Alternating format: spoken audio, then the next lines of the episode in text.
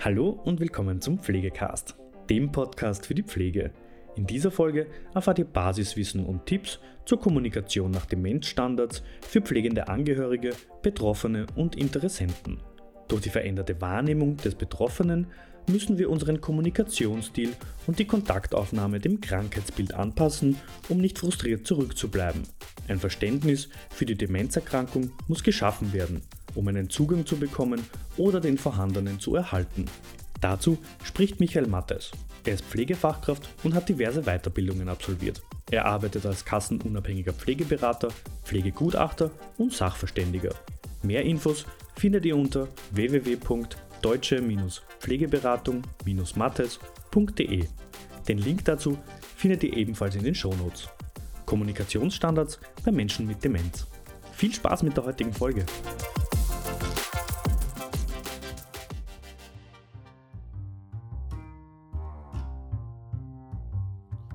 Herzlich willkommen zur ersten Folge des Podcasts Tipps für pflegende Angehörige.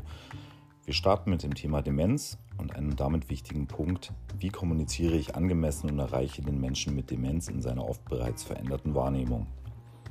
Bewusstsein für die Kommunikation mit einem von Demenz betroffenen Menschen ist das A und O.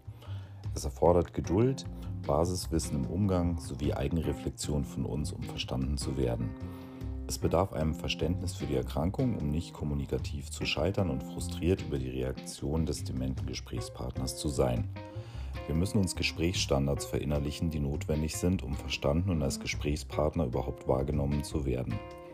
Oft fühlen sich Menschen mit Demenz gar nicht angesprochen. Kann dies an uns und unserem Standardkommunikationsmuster liegen? Bei dem Gespräch mit einem Menschen mit Demenz muss darauf geachtet werden, die Person von vorne anzusprechen. Halten Sie Blickkontakt. Man sollte den Betroffenen mit Namen ansprechen und zuerst abwarten, ob sie reagiert. Unterstützend ist es sinnvoll, ihn kurz an der Schulter oder der Hand zu berühren, um ihm zu signalisieren, ich meine dich, ich spreche dich an.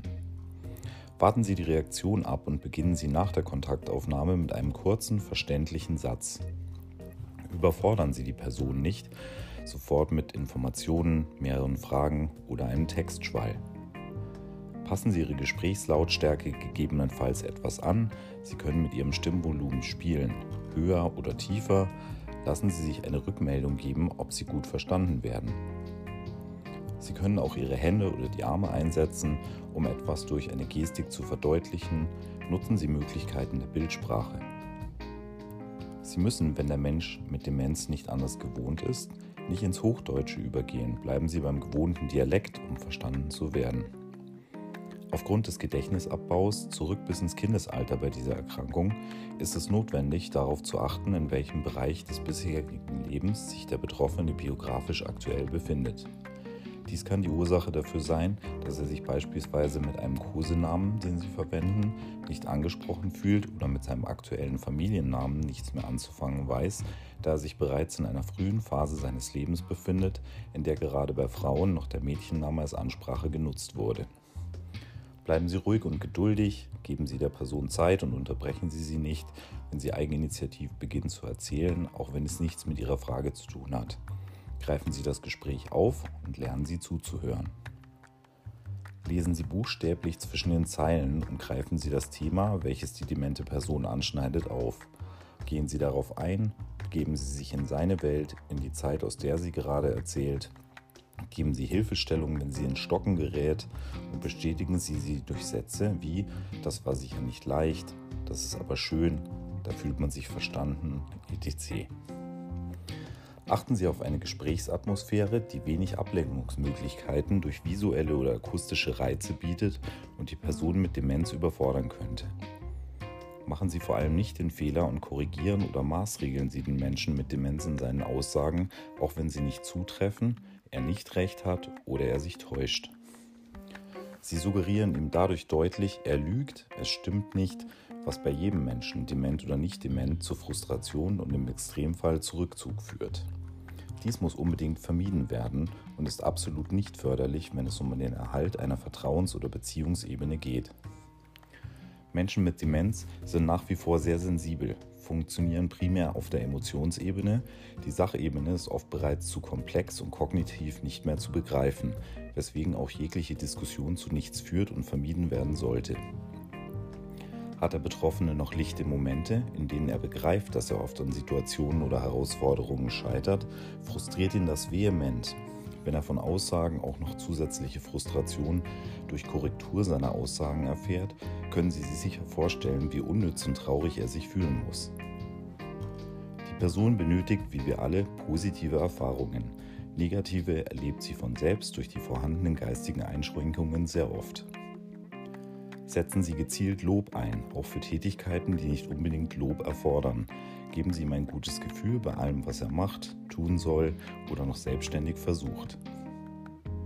Ermutigen Sie ihn, geben Sie ihm Hilfestellung und unterstützen Sie ihn dabei, beispielsweise mit Worten wie Das ist noch nicht schlimm, ich helfe dir und gemeinsam schaffen wir das doch, ich bin für dich da.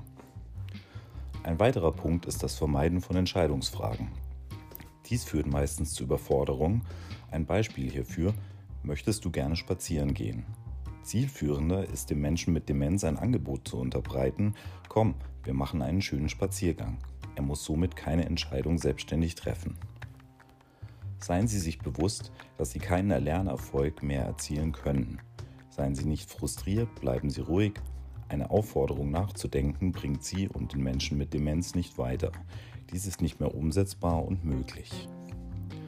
Geben Sie keine Orientierungshilfe basierend auf unserer Realität.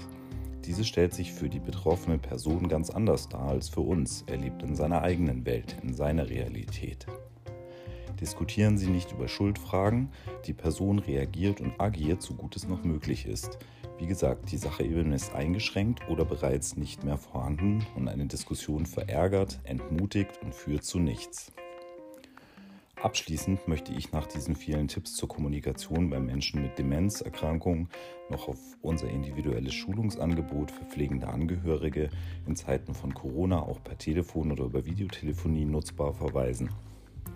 Lassen Sie sich professionell von uns zur Seite stehen und unterstützen, damit Sie Ihre Kraft, Energie und Nerven lange für die Versorgung Ihres Angehörigen aufrechterhalten können. Nähere Informationen und Blogbeiträge zum Thema Demenz finden Sie auch auf unserer Homepage unter www.deutsche-pflegeberatung-matthais.de. Wir veröffentlichen ab sofort wöchentlich einen interessanten Podcast, um pflegende Angehörige im Umgang mit den verschiedensten pflegerelevanten Themen sicher und fit zu machen. Wir freuen uns über Ihr Abo des Podcasts und darauf, wenn Sie nächste Woche wieder mit an Bord sind. Ihre deutsche Pflegeberatung, Matthais.